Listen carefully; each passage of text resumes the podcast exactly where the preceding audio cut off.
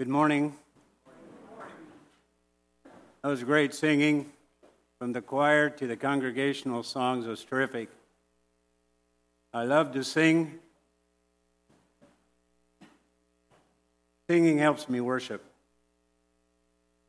For most of our lives, when we've lived in French speaking Africa, we did not have the opportunity to worship in song in our mother tongue.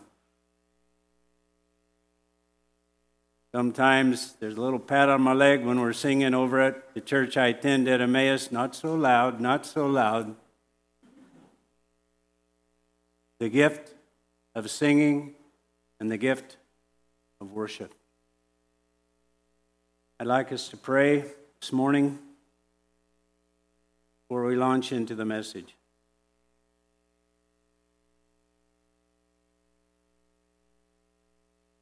Lord Jesus, we are mindful of what you said. Sanctify them in the truth. Thy word is truth. You also promised help and the empowering of your Spirit whenever we had an opportunity to serve you. And so we pray to that end this morning that you would enable me help me, and also speak to the hearts and minds of those who listen to me this morning. We trust in you. And we pray that everything that's said, the words of our mouths, the meditations of our heart, would be honoring and pleasing glorifying to you, Lord. Father, thanks for such a privilege to pray to you at any time because of Jesus, in whose name we pray. Amen. Friday night, we spoke on the theme, the gospel, a lamp in a dark place. Turn with me to 2 Peter chapter 1 I will reread the verse from where that phrase comes, and then we will continue. And I will be reading from a passage in chapter 3. Second Peter 1 19 So we have the prophetic word made more sure, to which you would do well to pay attention as to a lamp shining in a dark place till the day dawns and the morning star arises in your hearts. Turn over to chapter 3. 2 Peter, I'll be reading the first 14 verses. This now Beloved, the second letter I am writing to you, in which I am stirring up your sincere mind by way of reminder that you should remember the words spoken beforehand by the holy prophets and the commandment of the Lord and Savior spoken by your apostles. Know this, first of all, that in the last days mockers will come with their mocking following after their own lust, and saying, Where is the promise of his coming? For ever since the fathers fell asleep, all continues just as it was from the beginning of creation. For when they maintain this, it escapes their notice that by the word of God the heavens existed long ago, and the earth was formed out of water and by water, through which the world at that time was destroyed being flooded with water. But by his word, the present heavens and earth are being reserved for fire, kept for the day of judgment and destruction of ungodly men. But do not let this one fact escape your notice, beloved, that with the Lord one day is like a thousand years, and a thousand years like one day. The Lord is not slow about his promise, as some count slowness, but is patient toward you, not wishing for any to perish, but for all to come to repentance. But the day of the Lord will come like a thief, in which the heavens will pass away with a roar, and the elements will be destroyed with intense heat, and the earth and its works will be burned up. Since all these things are to be destroyed in this way, what sort of people ought you to be in holy conduct and godliness, looking for and hastening the coming of the day of God, because of which the heavens will be destroyed by burning and the elements will melt with intense heat. But according to his promise, we are looking for new heavens and a new earth in which righteousness dwells. Therefore, beloved, since you look for these things, be diligent to be found by him in peace, spotless, and blameless.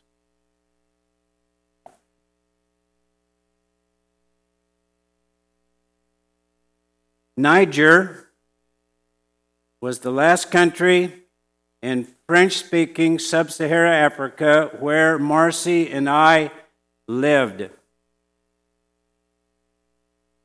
Only 19% of the population has access to electricity.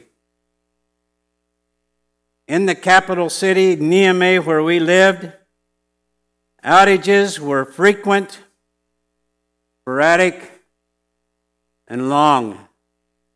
And it reminds me of a ministry event that made a very powerful impression upon us related to light and to darkness. We had organized a campus wide event on the theme of love, sex, and marriage. Would begin at 8:30, 9 o'clock at night after the final Muslim prayer. Be held in the open air circular amphitheater in the middle of the dorms. Electricity had been bad of late in the capital city. So, our Cru team, staff, and students, we prayed fervently that the electricity would stay on. But being wise, we also prayed fervently that our backup generator would work in case we needed to use it. We went over about 8 o'clock. The Muslims were doing their final prayer, and we the electricity was already off. So we were setting up with our flashlights because we didn't want to turn the generator on yet. So we set up in the dark, really. Uh, and then 10 minutes before the event started, we fired up the generator. Uh, one of the funniest things that happened that night was the MC was so nervous because there were about 400 Muslim students there and 20 Christians. The MC, I want to introduce uh, Mr. Tom. Uh, he first came to French speaking Africa in 1887.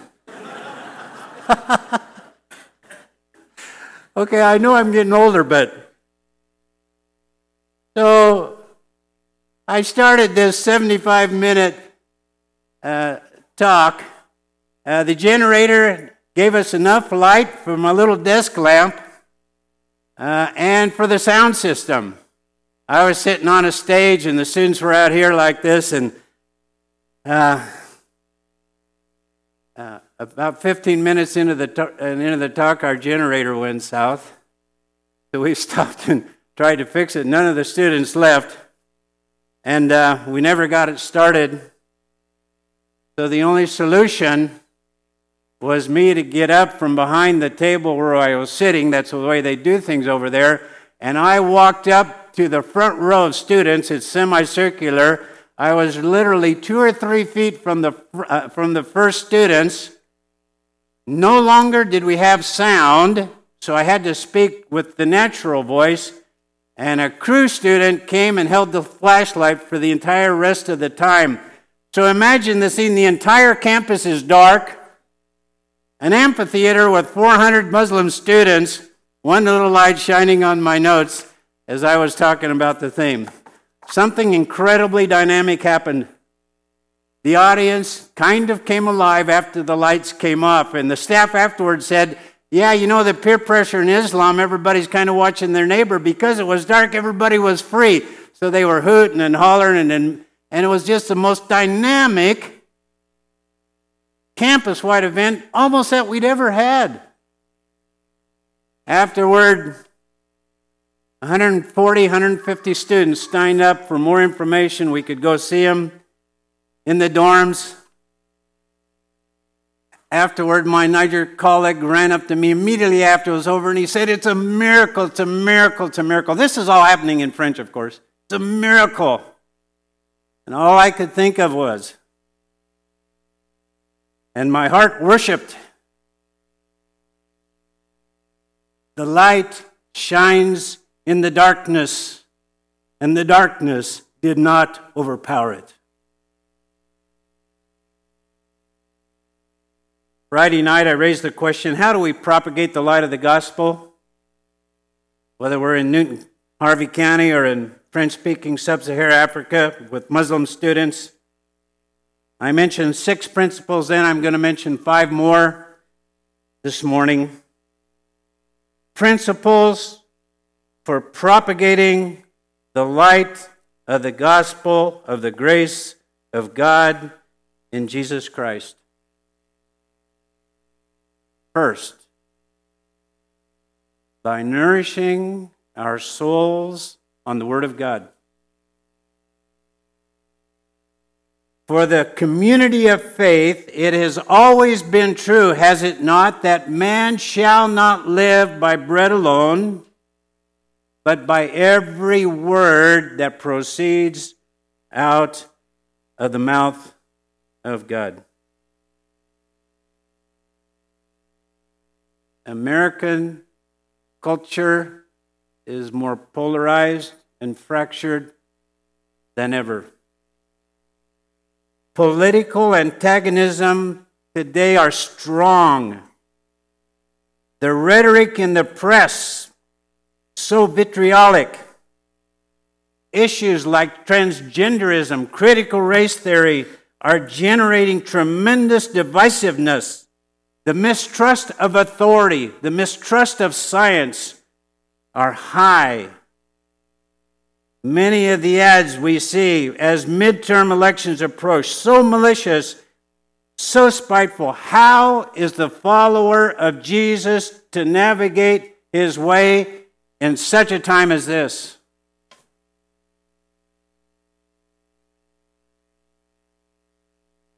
By filling our minds with his mind as we have it in the Holy Scriptures. We must not only maintain, but strengthen the disciplines of solitude, of quiet, of reading, and of meditation. I do not think that 10 minutes of our daily bread and 10 hours of Fox News is going to get the job done. I'm not saying we shouldn't be well informed. I am well informed. I read. I read broadly. I read opposing viewpoints. But I'm asking you personally this morning are you reading the Bible for yourself consistently thoughtfully, unhurriedly? How would you answer that question personally? We memorized these words when we were younger. We still remember them, most of them. What is written? How blessed is the man who does not walk in the counsel of the wicked, nor stand in the path of sinners nor sit in the seat of scoffers, but his his his delight his delight is in the law of the Lord, and in his law he meditates. Day and night. He'll be like a tree firmly planted, and it goes on and it finishes with the great promise And whatever he does, he prospers. We really like the promise part, don't we? All I'm trying to say is that if you and I are going to be propagators of the light of the gospel in these days, whether I'm here and I live in Butler County, in two weeks I'll be in the Central African Republic, or if I'm there, we must be sure that his voice is the voice that resonates loudest in the room of my mind. We must keep coming to the light, as Jesus said in that great text which we're going to read, where he contrasts darkness and light and links together truth and freedom, truth and light. I would like you to read with me in John chapter 3. John chapter 3, beginning in verse 19.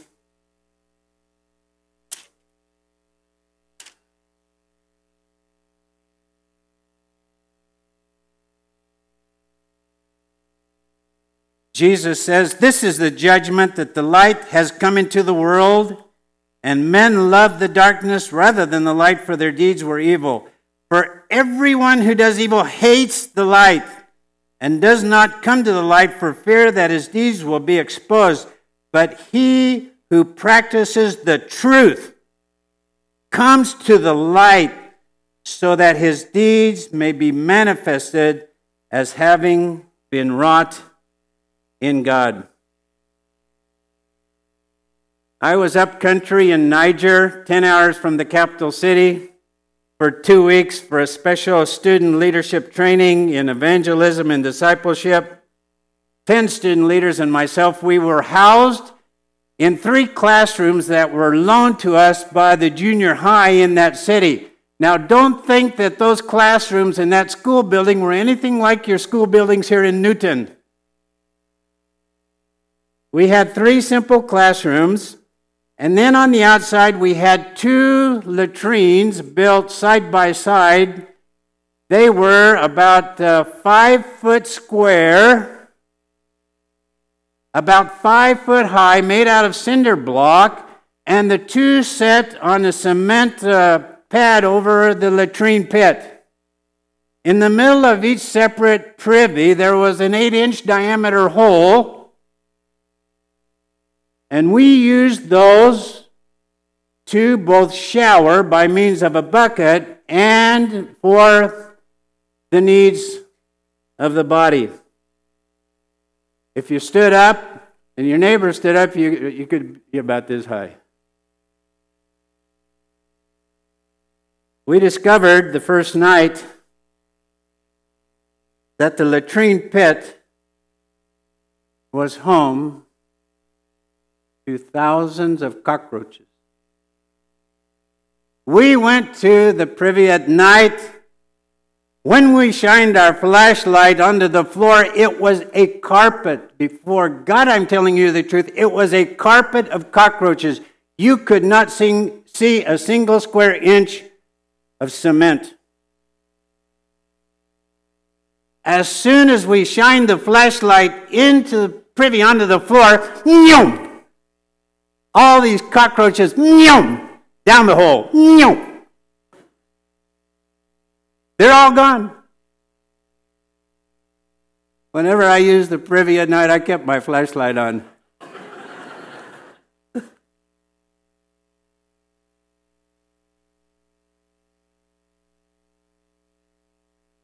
Cockroaches hate the light.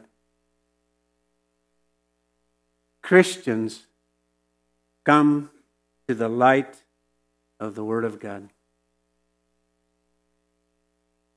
It is written, the unfolding of thy words gives light.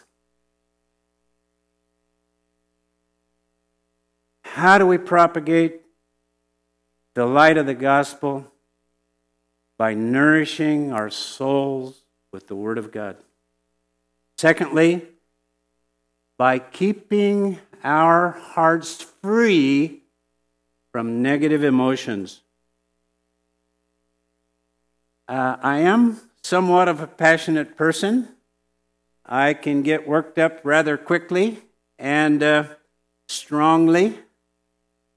Uh, in the very early uh, days of COVID, just a few days after some of the local businesses started requiring masks to enter their business, I was in North Dillon's and an employee came up to me and asked me to either put on a mask or leave.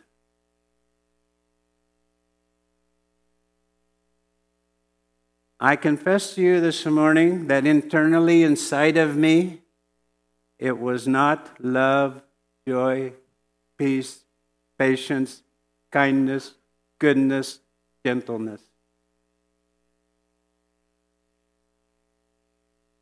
My mission organization, Cru, which used to be Campus Crusade for Christ, when COVID came, they adopted a very conservative, very cautious approach to allowing staff to travel internationally. That's my job. I travel all the time internationally to French speaking Africa. So they created a COVID crisis team which had final authority on anyone wanting to travel internationally.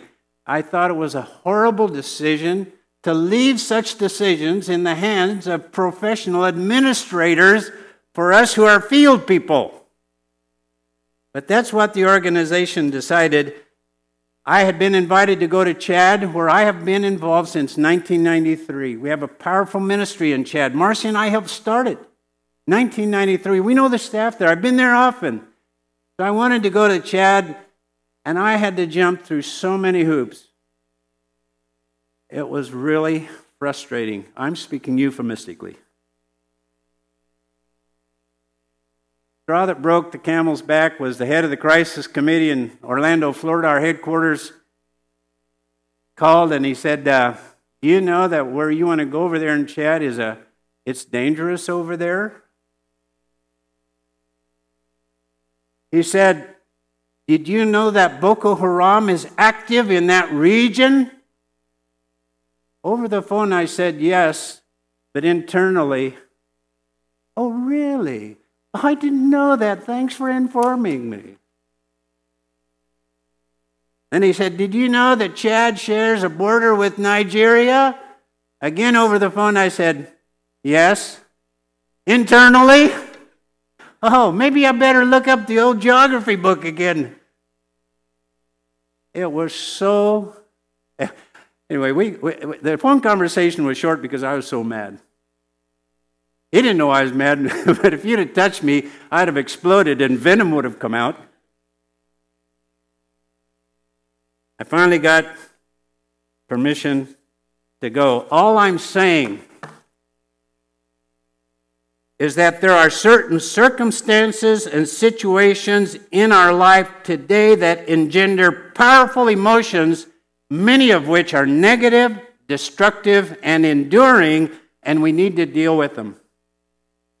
We've got to keep our hearts clean and free. I'd like you to read with me in Ephesians 4 31 and 32. I'm guessing you know verse 32. You may not know 31 as well. 31 is a negative, 32 is a positive. A tremendous passage.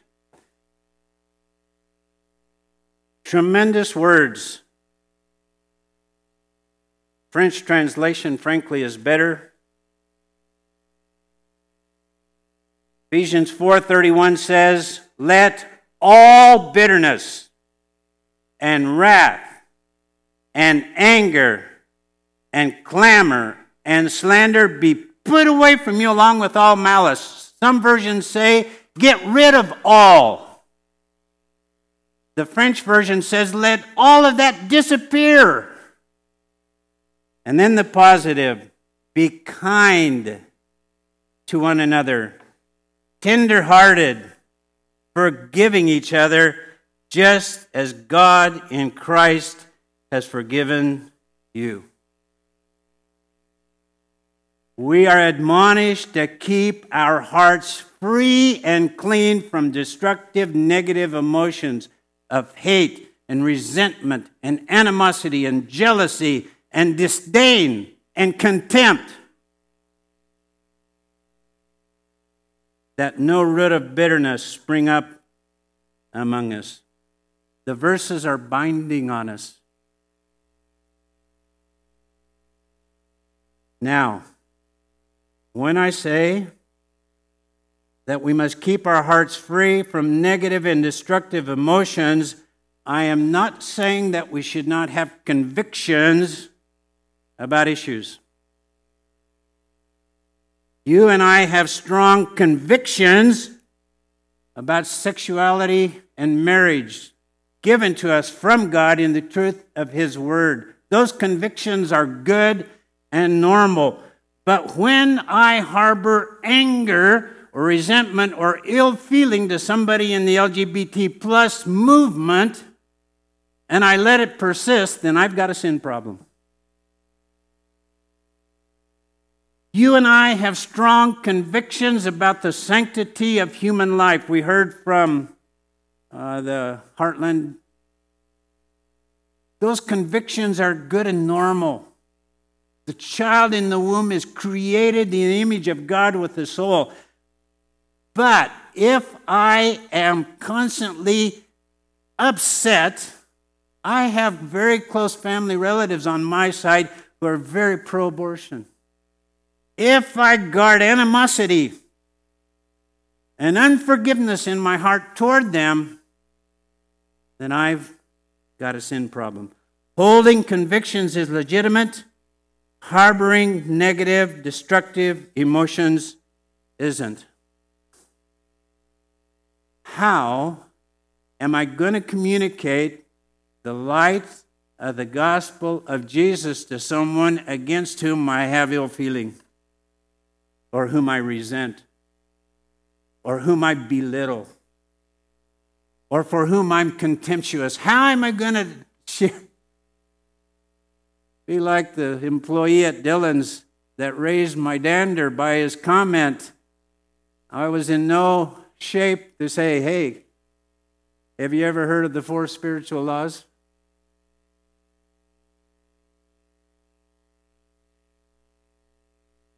It'll help us propagate the light of the gospel of the grace of God in Jesus if we'll keep our hearts free, clean. I go back to Ephesians 4 31 and 32 over and over and over again. We are to do that just as God in Christ has forgiven you. That phrase is beautiful, it's too strong. I am to forgive and be gracious in the same way that God has been forgiving and gracious to me. That's exactly what it says. They didn't deserve that I be nice to them. I didn't deserve that he be nice to me, did I? All right, third. I'm going to create more problems here. By God honoring thinking, and in parentheses I put, which implies a judicious connection to mass media. We become good propagators of the light of the gospel by God honoring thinking, which for me implies a judicious connection to mass media. In these days in our country, we must think soberly, reasonably, and sensibly. We shouldn't let the familiarity with the old verses not affect us. What is written? Whatever is true, whatever is honorable, whatever is right, whatever is pure. And in the New American Standard, at the end of the verse, it says, Let your mind dwell. Let your mind dwell on these things. Is it not written elsewhere, as a man thinks within himself, so he is? Watch over your hearts with all diligence, for from it flow the springs of life. What do we teach our children? Oh, be careful, little eyes, what you see. What do we teach our? Oh, be careful, little ears, what you hear. So much of what is coming at us today in our country through the media comes with a great deal of invective, of vilification, of de- demagoguery, of denunciation, the language. How can this be healthy for the soul of someone seeking to live a godly life? How can that be healthy for someone, for the soul of somebody who's trying to live a godly life and make a difference for Jesus as an ambassador of Christ? Someone has said that social platforms bring out our most moralistic and least reflective selves, and I believe that's true. As we know, they are the great progenitors of misinformation. Listen, we say that we follow Jesus. He is truth incarnate. That's what he said, right? I am. I am the way, the truth, and the life. Therefore, any distortion of truth is an anomaly in the life of a Christian. We must be well informed, but we would be wise to regulate our media intake to ensure that we are maintaining God honoring thinking. Fourth principle how do we become good propagators of the light of the gospel of Jesus? This is an old one, and it's simply this by being good Samaritans. By being good Samaritans, I mean by being good neighbors. And that applies whether I'm trying to share the light of the gospel in Butler County or in the Central African Republic. We must be good neighbors and good Samaritans. I do not have time and I will not reread or give the details of the parable of Jesus the Good Samaritan, as you know, an expert in the Mosaic law, was testing him. And at one point, he asked the question, And who is my neighbor? And who is my neighbor? And then Jesus tells the parable of the Good Samaritan. I'm sure it shattered all the paradigms of that Mosaic teacher of the law. The question is still pertinent Who is my neighbor? Is my neighbor the radicalized Muslim who systematically burned every church in our city of Niamey in January 2015? Is he my neighbor?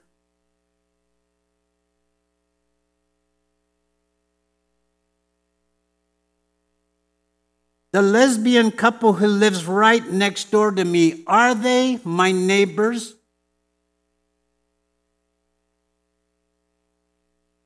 My neighbor who outbid me on a piece of ground that I have long coveted, is he my neighbor? The employee at North Dillon's who made that comment to me, is he my neighbor?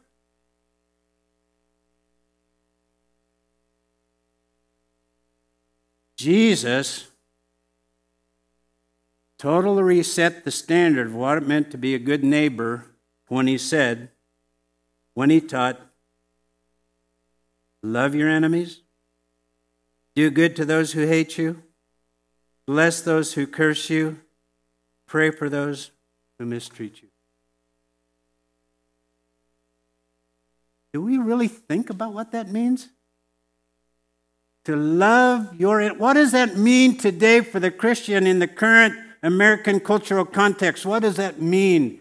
Love your neighbor, to do good to those who hate you, to bless those who curse you, and to pray for those who mistreat you. Let your mind dwell on these things. I was in the country of Burkina Faso doing an evangelistic Bible study with a non practicing but still Muslim student, extremely bright. 11 o'clock at night, No electricity there either. We're sitting on little stools around a little wooden table, had a little kerosene lamp on it, and we were talking about the uniqueness of the life and teaching of Jesus. And I had him read this, and we're leaning over this table with this little dim, and he read that those verses in Luke chapter 6, love your enemy. What? Exactly how he reacted. He understood what Jesus was saying.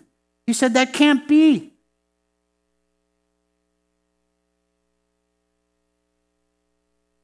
I want to say something about being a good neighbor.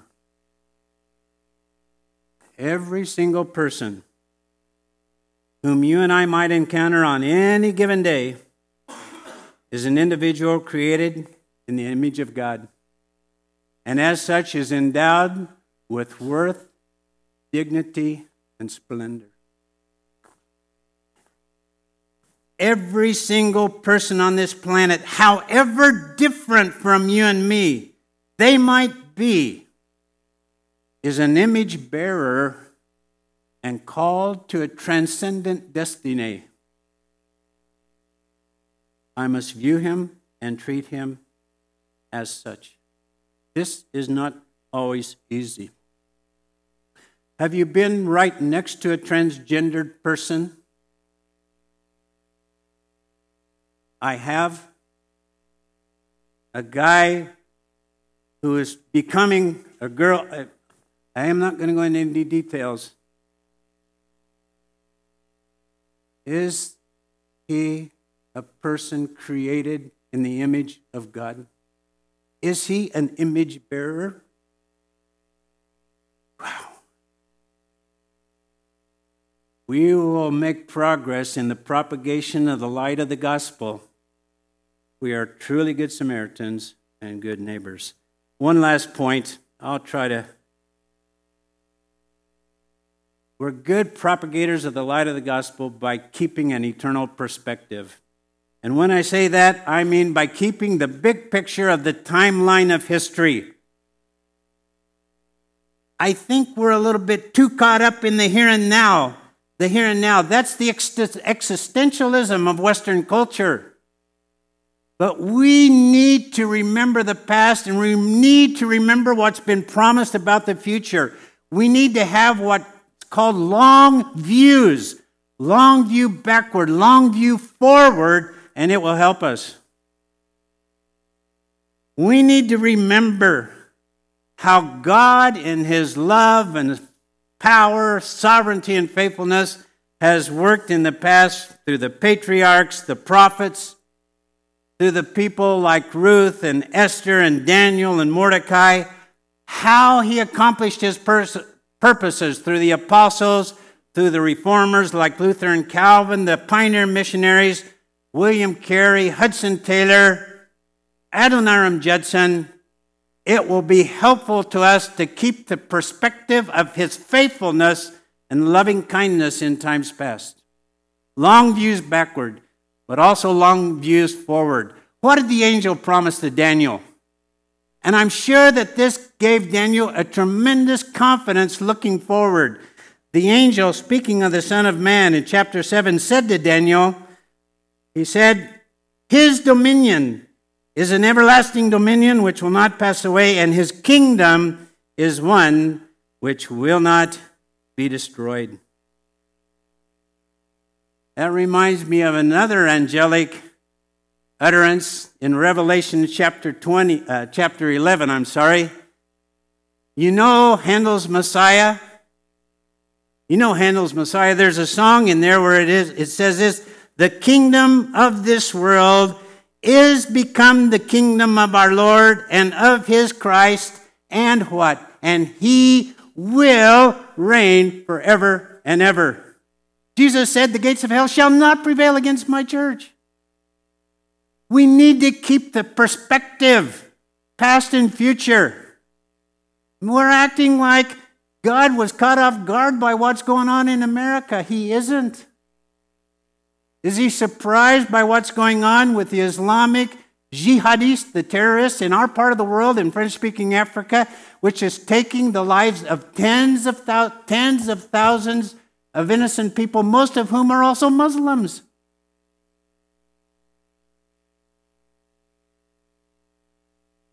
Is he worried? The one whom we worship and to whom we pray, is he worried? Is he threatened? Read Psalm 2. Why do the nations rage? And the peoples and the rulers devise a vain thing. And then it goes on He who sits or is enthroned in the heavens laughs. We need to remember who He is. When we lived in Africa, we had four kids. Three of our four kids were born overseas. Um, we had like seven movies. That was in our entire repertoire. We had Remember the Titans, which my kids could quote verbatim. We had uh, Anne of Green Gables, which my girls especially loved. Uh, we had a film on basketball called Hoosiers. this is where we were. I know younger people don't, that doesn't mean anything to you. And there were also two films which were my favorite uh, about Snowy River, the man from Snowy River and Return from Snowy River. You may never have thought of them, but they were my favorites because they had this guy in there named Jim Craig, and he was a super horse rider, and he could ride his horse up and down mountains like nobody else could. And so in the second film, a bunch of bad guys stole all his horses, and so he's going to go get them. And so he takes a shortcut over a steep mountain, and he gets up on top of the mountain ridge. And the, and the bad guys with all his horses down below, they see him, and the main uh, enemy says, ah, he's outsmarted himself. There's no way down. And then the guy next to him, the other bad guy, said to the first bad guy, Don't forget who he is. That's what I have to say to you this morning. Don't forget who is he? Who is he? Who is he?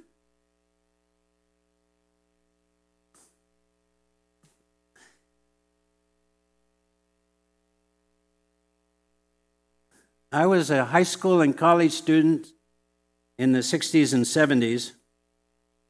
And I'll tell you the truth, we were all carried away by end times fervor. There was so much talk about the rapture when I was in high school and college. Hal Lindsey had just written this book, The Late Great Planet Earth. The nation of Israel, the young nation of Israel, had just destroyed, the Arab armies in the 18 day war in October of 73. Dr. John Walvoord, who went on to become president of Dallas Seminary, he wrote a book entitled Oil Armageddon, the Middle East Crisis. Conspiracy theories abounded. The Council on Foreign Relations and the World Council of Churches, and they're in cahoots. There was a resurgence of the John Birch Society and its ultra conservative far right position. Henry Kissinger was the Antichrist. Christ was coming soon. We believe that. It was preached in our evangelical churches where we were. The only thing that mattered, we've got to get the gospel to every person before the end comes.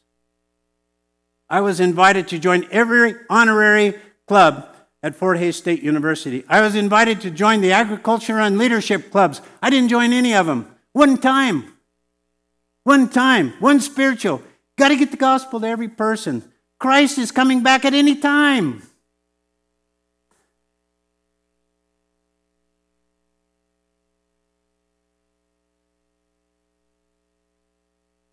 been 50 years.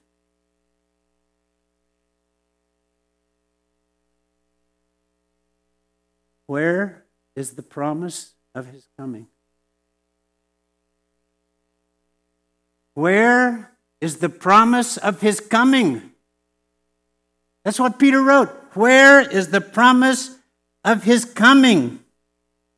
And then Peter says, Hey, don't let this fact escape your notice. What fact is it? Don't let this fact escape your notice. What is it?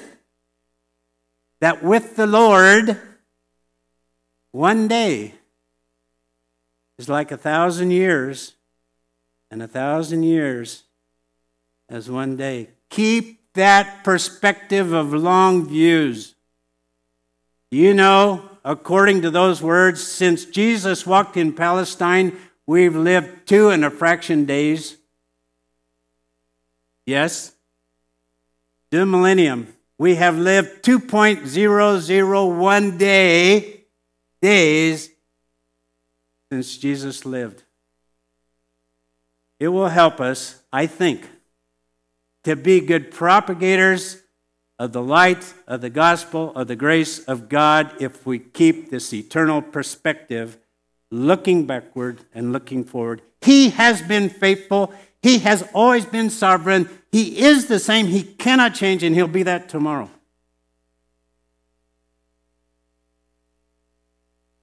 So,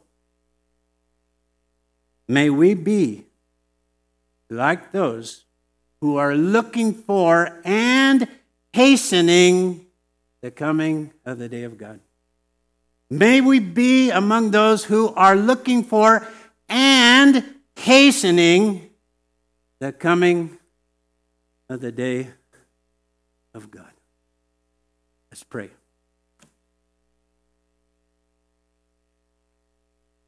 Oh, Father, we don't understand a lot. You live outside of time. How we thank you for what's been written and left to us from you in the scriptures, who tell us who you are. And thanks for really revealing yourself in Jesus. Thank you, Jesus, for becoming our Savior. The light came into the world, and the darkness could not overpower you. The darkness could not comprehend you. You said, In the world you will have tribulation, but take courage. I have overcome the world. Ah, Father, just take these thoughts and help each of us to walk in the light, to serve you, and to be a propagator of the light of the gospel of your grace in Jesus. Amen.